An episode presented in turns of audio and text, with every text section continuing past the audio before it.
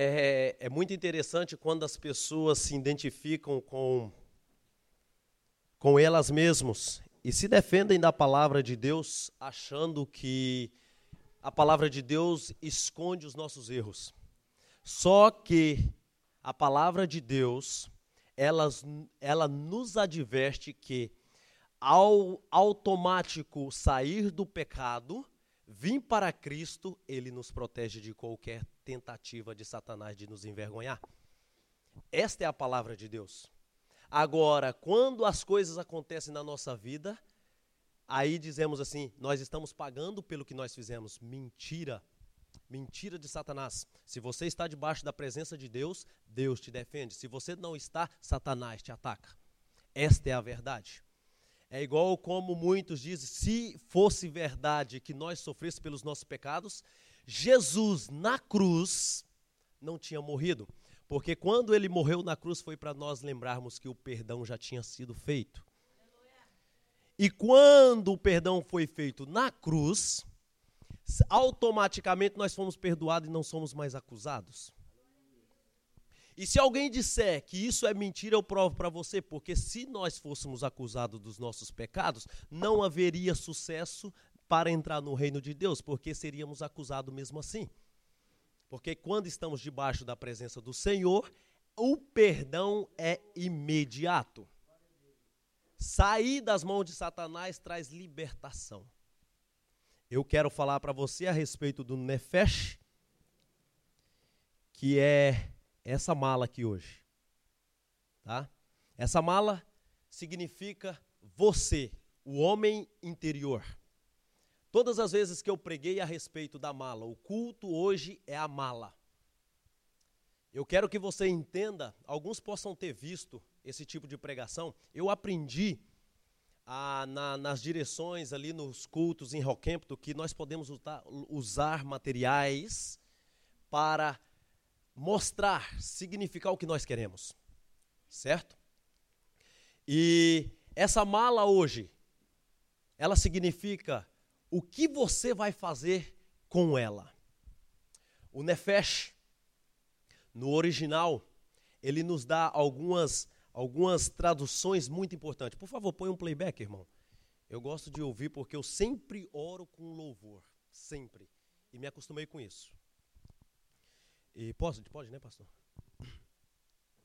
É, alma, no Antigo Testamento, a palavra alma quase sempre é traduzida como, no hebraico, nefesh, que é também muitas vezes traduzida como vida, pessoa, si mesmo e criatura, e etc.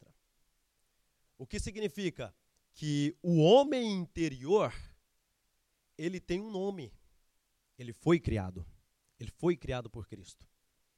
A palavra em Gênesis diz que Deus soprou e se formou alma vivente. Eu gostaria que você analisasse. É, gostaria de levar o seu conhecimento, é, Deuteronômio, capítulo 4. Abra sua Bíblia e confira comigo a palavra do Senhor, que está em Deuteronômio, capítulo 4, versículo 9. Gostaria que você meditasse nessa palavra hoje. Que a importância da palavra para a nossa vida, é a, a importância é tão grande que é salvação. A salvação que trazemos através de Cristo, ela nos leva para o reino de Deus. Ninguém é tão inferior que não possa ser salvo.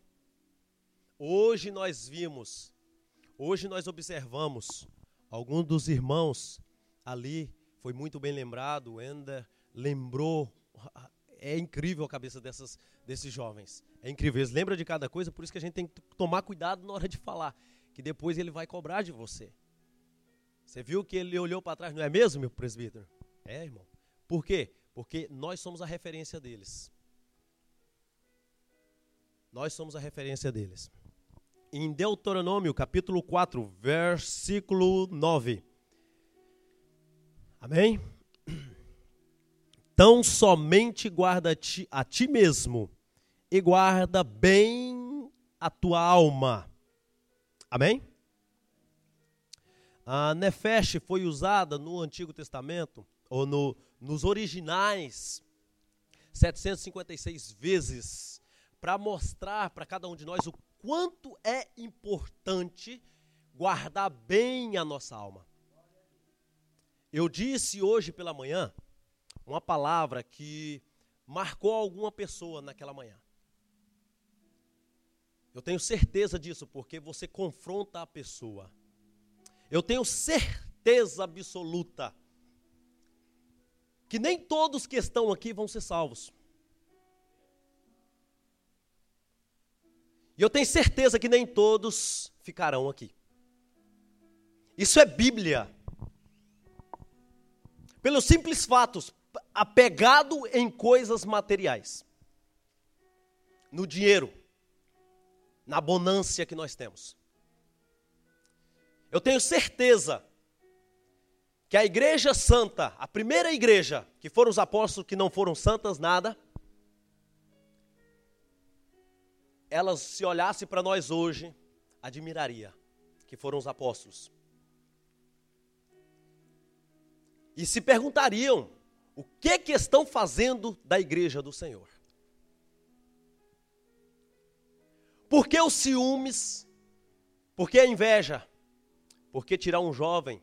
Por que amaldiçoar outro? Por que abençoar outro? Embora que os discípulos tentaram isso antes da conversão. Mas quando eles se converteram, eles entenderam que era pelo amor. A alma, se ela não for guardada, ela vai ser dispensada. A alma que eu quero dizer hoje, ela foi criada com tanto amor, com tanta cautela, que ela veio do interior de Deus. Ah, irmão, como que ela veio? Deus tirou do interior dele como? Quando Deus soprou, veio de dentro dele. Porque depois que Deus soprou, disse: fez-se alma vivente. Então nós somos um pedaço de Deus, só o que, o que nós estamos fazendo com, a, com aquilo que Deus nos deu. A carne não foi, não foi dada por Deus, Ele criou.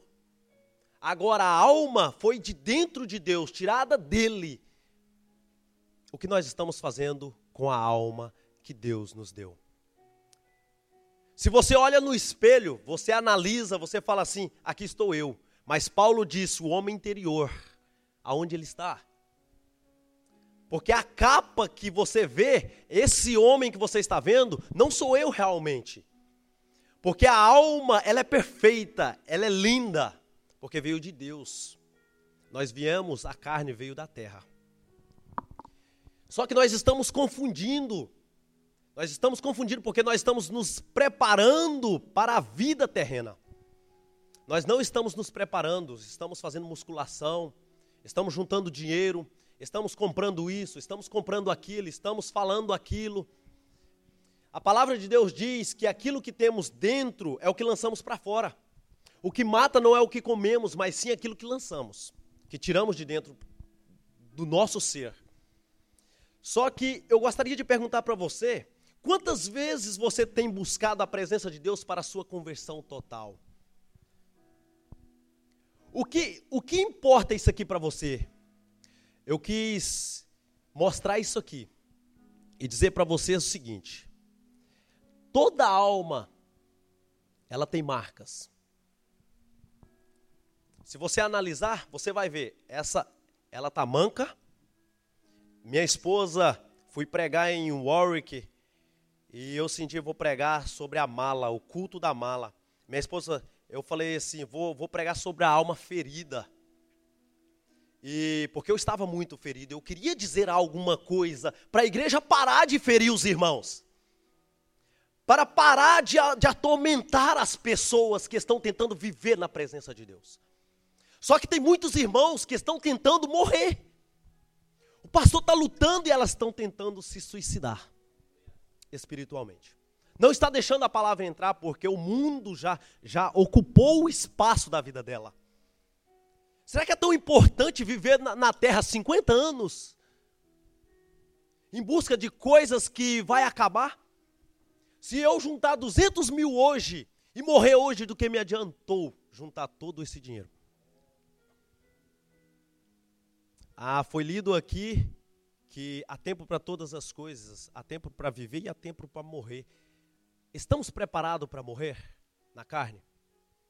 Será que vale a pena nós ficarmos andando como essa mala? Mancando na fé, permitindo que Satanás zombe de nós diante de Deus, permitindo que Satanás julgue-nos diante de Deus, como fez com Jó. Mas Jó não desistiu. Ele podia ter pecado porque a Bíblia fala que não existiu nenhum homem que pecou na face da terra. Jó pecou. Mas só que Jó foi digno da presença de Deus, que ele falou assim: Eu vou resistir e vou ficar na presença de Deus. E não saio. Jesus, sendo santo, foi julgado. Quem dirá nós, pecadores? Eu acredito que tem muitas almas aqui, muitas malas vazias, mas também cheio de marcas, pelas pedradas, pelos julgamentos, pelas maldições, pelos tapas, pelos murros, pelas ofensas que as pessoas fazem. E o mais interessante que não é o mundo, é a igreja.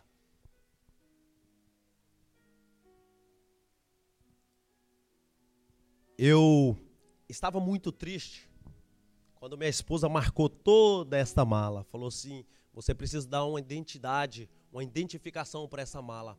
Ela precisa de ter marcas. Nós fomos na viagem. Viajamos, a mala estava perfeita. E eu comecei a meditar sobre isso. Quando nós começamos na caminhada, somos perfeitos, adoradores, é muito lindo. Eu mandei uma, uma mensagem para alguns irmãos. Posso descer, né, irmão? Eu mandei algumas mensagens para alguns irmãos de um cara que deu um estudo e falou assim: é tão lindo quando um, um irmão está aprendendo e que ele, ele parece uma criancinha. E ele, e ele vai andando, engateando, ele cai uma vez, todo mundo começa, você está em pecado. Ele levanta de novo, vem o irmão caridoso, né, pastor? E põe a mão sobre ele, levanta, e ele cai de novo, você está em pecado. É muito fácil acusar, mas quando acusamos, tem três contra nós. Tem um, um apontando para o céu, apontando um apontando para a pessoa e três contra nós. Quem será maior, o maior pecador? A mala, na viagem, ela saiu perfeita. Quando nós nascemos, nós somos perfeitos porque viemos de Deus. Mas no decorrer da história, da vida, começamos a ter marcas, feridas, que nós não entendemos o passar dos dias. Fomos abandonados. Pais, filhos que abandonam as casas. Filhos que não querem obedecer e os pais sofrem com isso. Os pais que maltratam e dizem palavras ofensivas. Que não sabe perdoar, não sabe amar. O irmão que fala alguma coisa. O irmão que ofende o pastor. E muitas das vezes o pastor tem que ficar calado.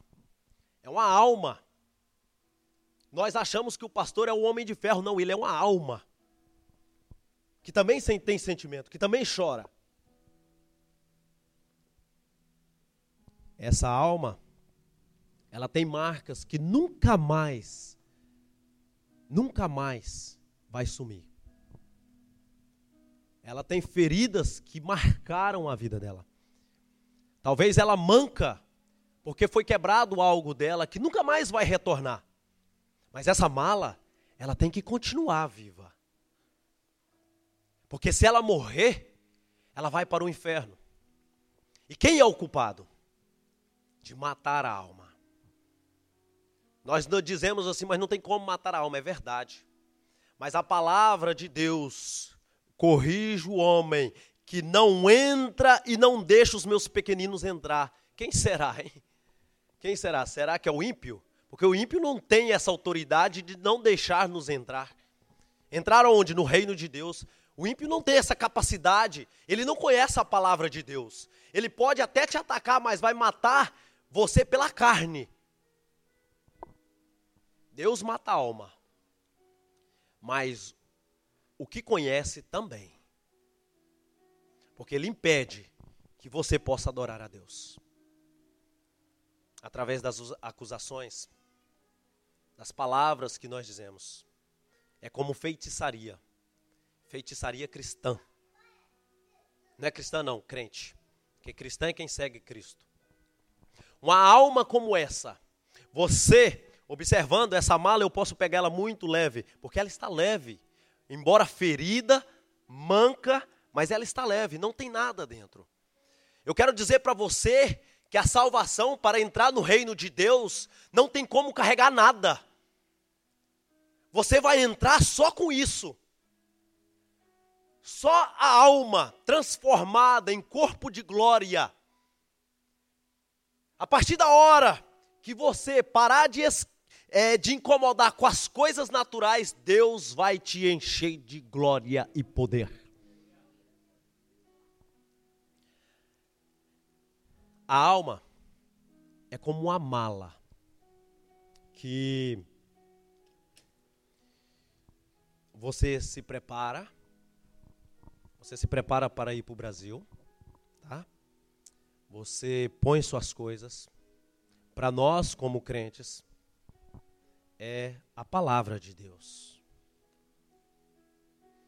De Gênesis a Malaquias, de Mateus a Apocalipse que quando você enche a sua mala, você está se preparando para uma viagem. Não é muito longe essa viagem. Essa mala, ela não vai para muito longe. Ninguém vai surrar ela daí então.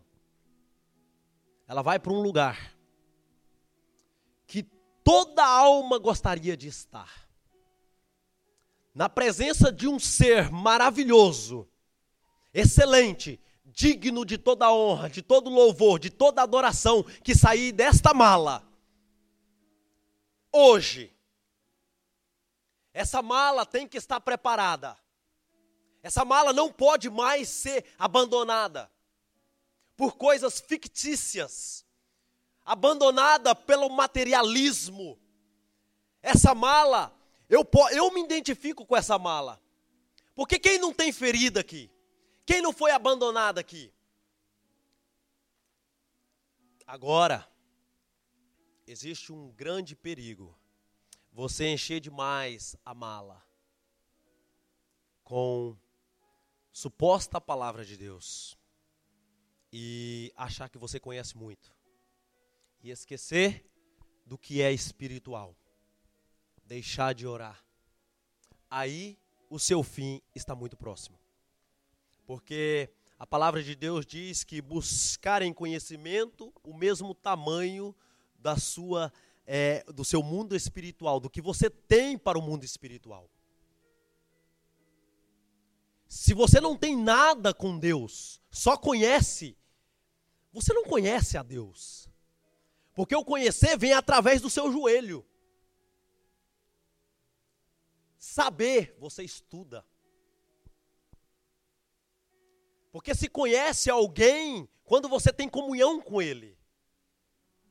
Se você não, não tem um encontro com ele, se você não vive com ele, você nunca vai conhecer. Você pode ir para qualquer lugar, você pode cruzar por essa pessoa várias, várias vezes, falar dele porque você ouviu falar, porque você leu em alguma coisa, mas nunca vai conhecer a Deus, nunca vai ter intimidade com Deus. Se eu estou aqui hoje, nesse púlpito com essa pessoa santa, servo de Deus, é porque eu tinha também um encontro de joelhos com Deus.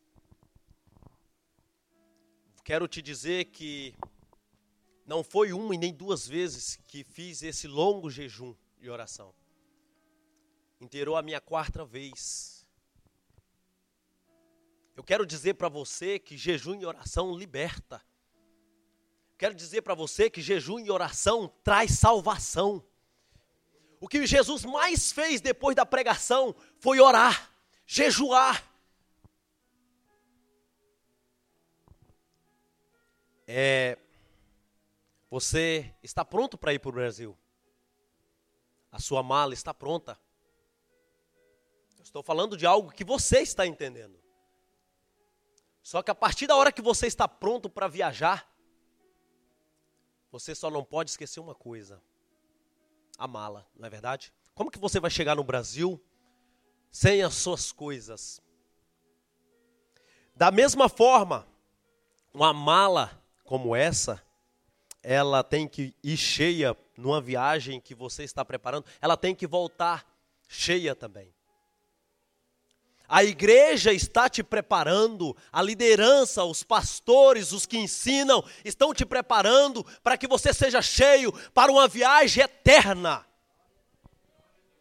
O encontro da igreja nos finais de semana ou o que seja, é para entrar no reino de Deus. A igreja precisa de entender isso. É uma pergunta que não me canso de, de perguntar. Como será a alma? Alguém já viu? Como ela é perfeita? Como Deus fez? Se alguém pode me explicar, porque muitas das vezes eu não tenho cabelo quase, mas muitas das vezes nós colocamos a nossa beleza em primeiro lugar.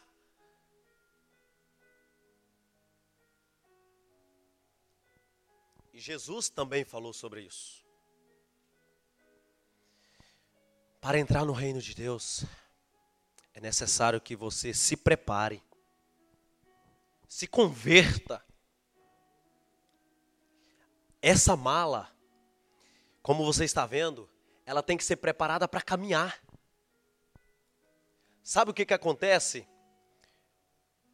É, como eu vi muito isso, você sabe o que que muitas, muitos crentes, eu provo para você, porque a palavra de Deus, eu estava dizendo pela manhã, que Paulo estava pregando, e quando ele pregava, ele falava assim, e também provo. Ele não só pregava, como também provava. Tem muitas malas carregando o inimigo. O que não é de Deus.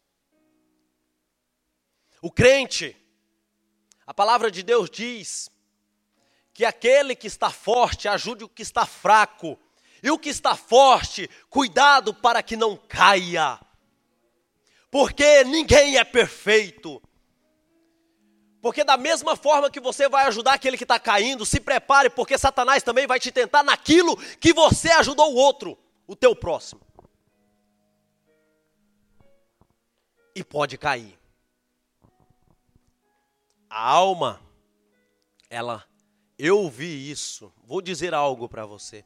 Eu vi pessoas endemoniadas. Você não vê? Tem muita gente enganando o demônio com o Espírito de Deus. Eu vi pessoas no, num período muito curto, pessoas fazendo assim com a mão, glorificando, e quando você ia para orar por ela, pã, caía. Para enganar a igreja. Eles estão entrando dentro da igreja para se andar com o povo de Deus. Eu vi num certo local um, um, um obreiro dizendo um bem novo, pastor. Ele batizou alguém. Quando ele batizou, que essa pessoa se levantou, ela começou a se manifestar, era visível. E o pastor falando assim: olha a glória de Deus, irmão, olha a glória de Deus, mais cego do que o cego. Como pode a palavra de Deus, um cego, guiar o outro cego? A palavra de Deus diz para nós ter discernimento de espírito. Algumas pessoas vão lembrar aqui que uma certa vez me deram uma oportunidade para pregar nessa igreja e um irmão caiu dizendo que era o Espírito Santo e eu falei: levanta, porque isso não é de Deus e ele levantou nunca mais caiu. O Espírito de Deus não engana e não mente. O Espírito de Deus não é falso. Se a pessoa não dá conta de adorar a Deus, se a pessoa não dá conta de exaltar o Senhor, é porque precisa de algo a mais. Mas se nós não conseguimos entender que precisa de uma libertação na alma, se nós não conseguirmos entender que o nosso corpo pode ter um intruso nos desviando a atenção. Você sabia aonde, sabe aonde que o demônio mais ataca? Eu vou falar para você porque eu sou um estudante disso. Eu busco. Porque eu tenho medo de cair nas mãos deles. Mas eu tenho temor ao meu Deus. Na sua mente. Porque se ele controlar a mente, ele controla todo o corpo. E a mente faz parte da alma. Nós, ser humanos, nós temos três, três aspectos. Dentro dessa alma, eu vou assimilar dessa forma para você. Dentro dessa alma, ela tem o Espírito de Deus. Certo? Ela tem um Espírito. Mas só que cobrindo essa alma, ela tem a carne. Se você não dá conta de exaltar o Senhor e adorar a Deus, é porque algo está matando o seu espírito dentro da alma. E ele matando o seu espírito, matando o seu espírito dentro da alma, ele controla a sua alma. E daí então ele controla o seu corpo. É aonde você vai na balada, é onde você mente, é onde você rouba, é onde você discute, é onde você briga, é onde você blasfema contra Deus. E ofende a presença do Senhor. Mas se você não tiver conhecimento disso, você vai continuar achando que você está aqui glorificando o Senhor, se ir andando na frente de Deus. Só que é um engano, a presença do Senhor já saiu. Porque nós agimos pela emoção e não pelos fatos visto por Deus. Quer uma prova? Quer uma prova disso? Lembra um dia na sua vida que você veio para a igreja e você estava magoado com alguém, e esse alguém estava pregando ou louvando, você disse: Eu não vou adorar. Porque você estava chateado com ele, você não aceitou que o Espírito de Deus dentro de você adorasse, e daí então a sua alma trancou-se, e a sua carne não se manifestou para a glória de Deus. Eu não estudei isso aqui, não, viu? Revelação de Deus. Tá? Daí então nós conseguimos compreender se estamos adorando a Deus ou não. Se estamos mentindo diante de Deus ou não. Eu estava dizendo para os jovens a respeito dos jovens da Bíblia.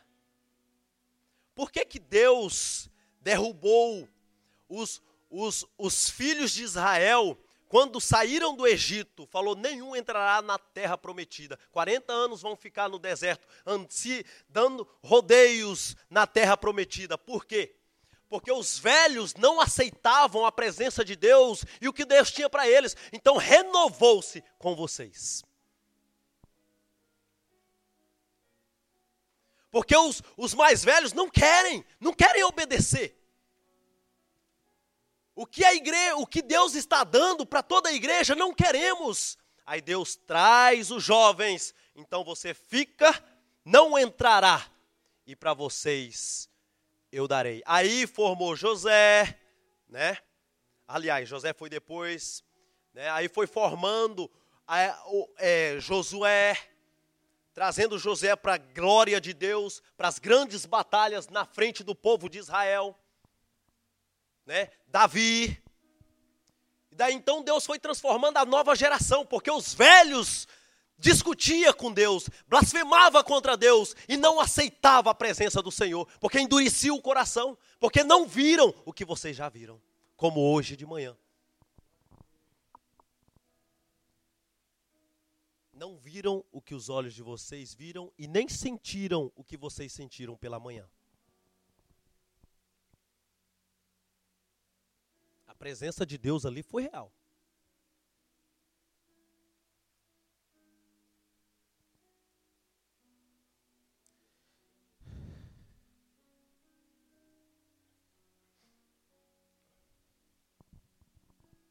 Em Salmos, capítulo 16, verso. Capítulo não.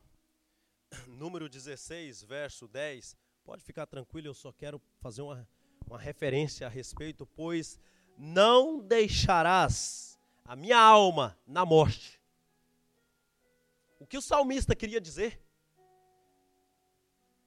O Senhor não vai deixar a minha alma na morte. Por quê? Porque eu sirvo porque eu adoro. A morte que ele está querendo dizer é uma morte eterna.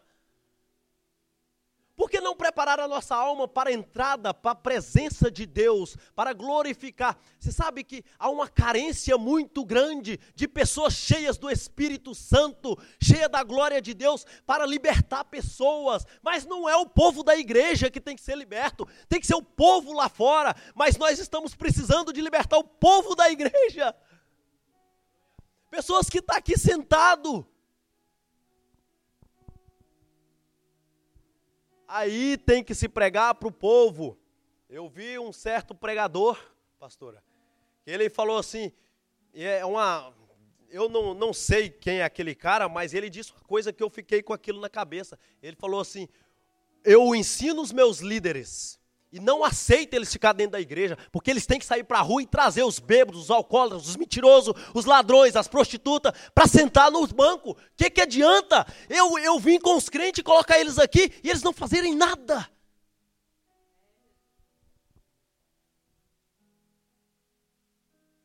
Carregarmos a nossa Bíblia debaixo do braço não é necessário. Porque o dia que entrarmos no reino de Deus, a palavra não vai ser no papel, vai ser aqui, na alma. Né, irmã? Vai ser dentro da alma. Tudo que você gravou, tudo que você estudou, vai chegar diante de Deus e Deus vai falar o que você, qual foi a sua obra. Está aqui, Senhor. Você vai abrir o leque diante de Deus. Tá lá a palavra. Eu, a última pregação, se eu acredito que eu tive aqui, foi sobre o trono branco, né? Eu acredito que foi sobre o trono branco. Apocalipse. Foi o trono branco, capítulo 21. Foi a última pregação. E falei sobre as obras. Me lembro como hoje. Foi um culto muito forte. E as minhas tribulações já estavam começando naquele dia. Eu já estava entrando nela. Eu já estava ficando ferido. Eu disse para Deus muitas e muitas vezes: jamais vou cair. Só que eu me enganava, eu era homem. Eu sou homem, propício ao erro, propício à mentira, propício ao engano. E então, pam, Ai de mim se não fossem os meus queridos irmãos e o meu grande e poderoso Deus, que encheu a minha mala, que estou preparando para a viagem, com o fogo do Espírito Santo. E todas as vezes que eu me lembrava daquilo que Deus fazia, quando eu estendia as mãos e o endemoniado tombava, eu falava: Eis aí o meu Deus que não se esqueceu de mim, que não esqueceu daquele que é pecador, mentiroso, falho, errante nessa terra. Eis que ele um dia vai me lembrar. E se lembrou o Senhor do seu servo. Você acha que é impossível para você?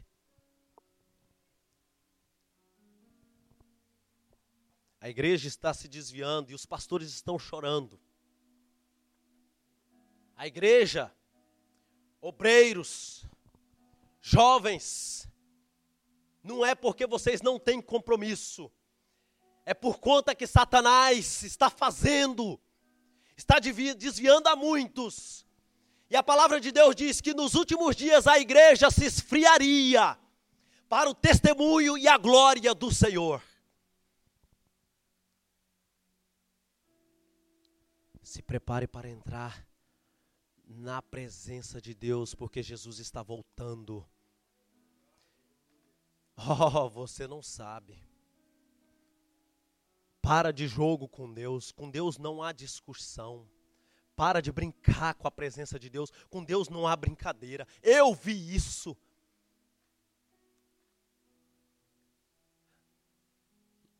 O rico, quando foi para o inferno, falou: manda alguém ir lá, Senhor, manda um dos meus irmãos, manda um dos meus familiares ir lá e avisar para eles, manda um ir lá avisar para minha família, manda um e alertar eles. E, E Abraão falou: Não, eles não acreditam nos que estão vivos, que está falando para eles: cuidado, se levante, acorde, abra o teu olho. Eles não acreditam neles como vai acreditar no morto, eles vão correr deles. Vão achar que são assombrações, são fantasmas. Como os discípulos olhavam Jesus caminhando por sobre as águas: Ó, oh, fantasma! Como loucos gritavam de medo, de temor, porque não conheciam o Senhor ainda. Não sabiam que Deus era capaz de fazer, que ele podia andar sobre as águas, que ele podia flutuar. É como nós estamos andando, ninguém aqui é tão conhecedor como Jesus, mas ninguém é incapaz de saber que Jesus cura, que Jesus liberta, que Jesus faz, e Ele faz mesmo. Eu já vi, e muitos aqui já viram, eu acredito que o meu pastor já viu, a minha pastora já viu, pessoas endemoniadas caindo. Sabe o que nós estamos precisando de ver? São obreiros com coragem, destemidos. Pessoas pararem, fixarem como raízes criadas no chão, como palmeiras no deserto, que ela cresce mais para baixo do que para cima. Se ela cresce 10 metros, 20 metros para baixo para não tombar. E se ela tombar, ela enverga, mas não quebra. Pois Jesus é esta árvore, para que esta alma se fixa nele Pois o próprio Senhor disse que aquele que for difícil de crescer, ele tosa, corta. A sua alma está ferida, mas não é por isso que deve abandonar o Senhor. Não é por isso que tem que sair da presença de Deus. Está machucada, está arranhada, está quebrada, está toda defeituosa, mas está na glória de Deus. Está na presença de Deus. Porque vocês têm, eu tenho pessoas que podem me ajudar.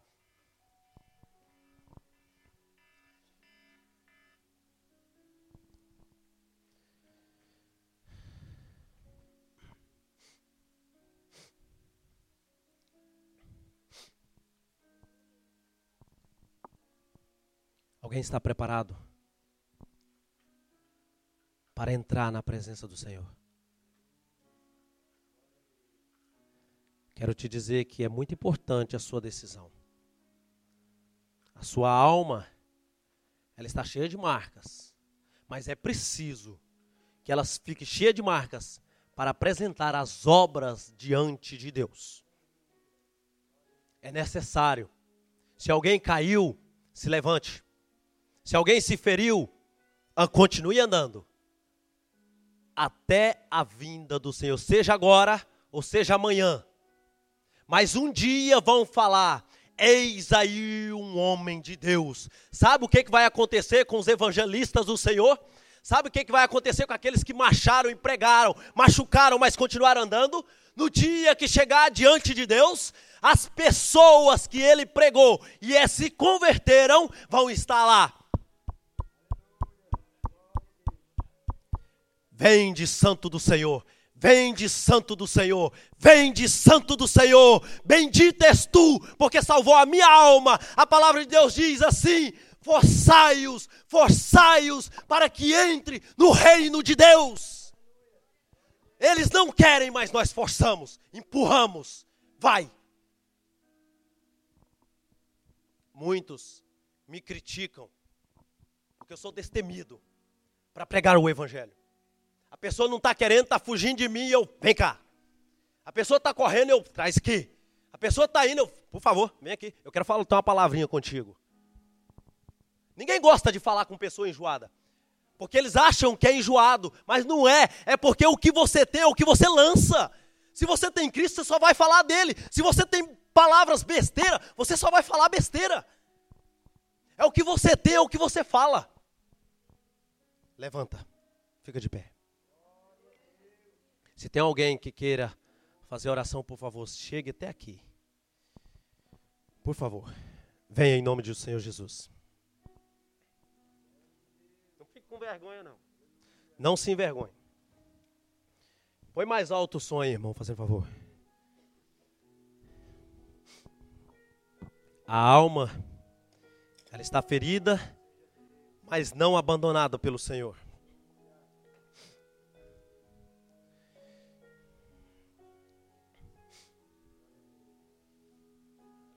Posso dizer uma coisa para os jovens? Eu tem alguns aqui que eu admiro muito, não vou citá-los, mas eu admiro muito vocês, tá? Por pela persistência, mesmo embora de muitas dificuldades, porque eu sei que o jovem tem dificuldade. Eu admiro vocês por continuarem. Não deixem pessoas dizer que você não é capaz de servir a Deus. Você é capaz. Você tem obrigação de servir ao Senhor. Sabe por quê? Vocês são os pastores de amanhã. Vocês são os, os que vão adorar o Senhor amanhã. Eu vou passar.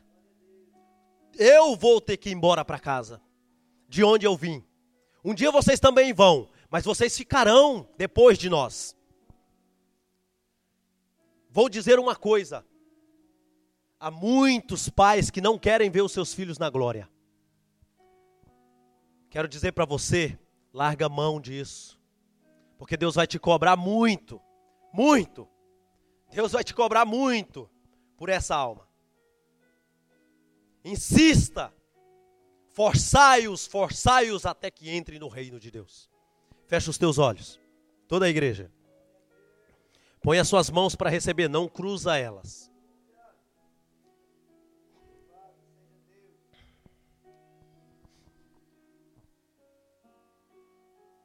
Nós vamos orar. Fecha o teu olho. Não fica olhando para o teu irmão. Deus quer trabalhar na sua alma, na sua vida particular. É particular isso aqui. Cada um é particular. E Deus quer fazer coisas tremendas. A transformação será tão grande, tão grande, que aqueles que você brincava, fazia zoação com ele, eles vão falar assim: quem és tu hoje? Quem é você que eu não conheço? Fecha o teu olho. Sabe por que, que você não está sentindo agora? Porque você não tem o conhecimento de Deus na sua vida. A palavra de Deus diz assim: a graça do Senhor Jesus Cristo e o amor de Deus e a comunhão com o Espírito Santo. Por isso que você não tem, não tem comunhão. Esse, esse vazio que você está sentindo é falta da presença do Senhor. Espírito Santo de Deus, agora. É em nome do Senhor Jesus. Toca a tua igreja com tamanho poder e glória. Porque o Senhor prometeu para a tua igreja que nos últimos dias o Espírito do Senhor cairia sobre o teu povo, sobre os jovens, os velhos sonharão, os jovens profetizarão e serão cheios do teu Espírito. Então nós queremos a tua glória. Glorifica, igreja, o nome do Senhor, em nome de Jesus. Espírito Santo de Deus, tu és muito, mas muito, mas muito bem-vindo nesta igreja. Tu és o poder, tu és santo. Edifica a tua igreja. Vai enchendo cada pessoa que der liberdade aqui, Senhor. Cada pessoa que desabafar com o Senhor. Diga o teu pecado para Deus, você não precisa de dizer para ninguém. Diga o que você fez. O Senhor quer só ouvir de você. A ti toda honra e toda glória, pois somos tão pequenos, somos tão fracos e caímos tão rápido. Só o Senhor para nos levantar, só o Senhor para nos perdoar, porque tudo o que dizemos é mentira Embora dizemos que o nosso perfeito louvor é para ti, mas somente tu és perfeito. Nós somos fracos. Nós somos fracos. Eu sou falho. Eu que falo contigo porque não mereço falar contigo. O Senhor é verdade. Abençoa a tua igreja. Abençoe o teu povo. Abençoa aqueles que te buscam em espírito e em verdade. Porque só o Senhor é. A ti toda honra e toda glória majestade, meu Rei, minha majestade, meu Senhor. Amém e amém.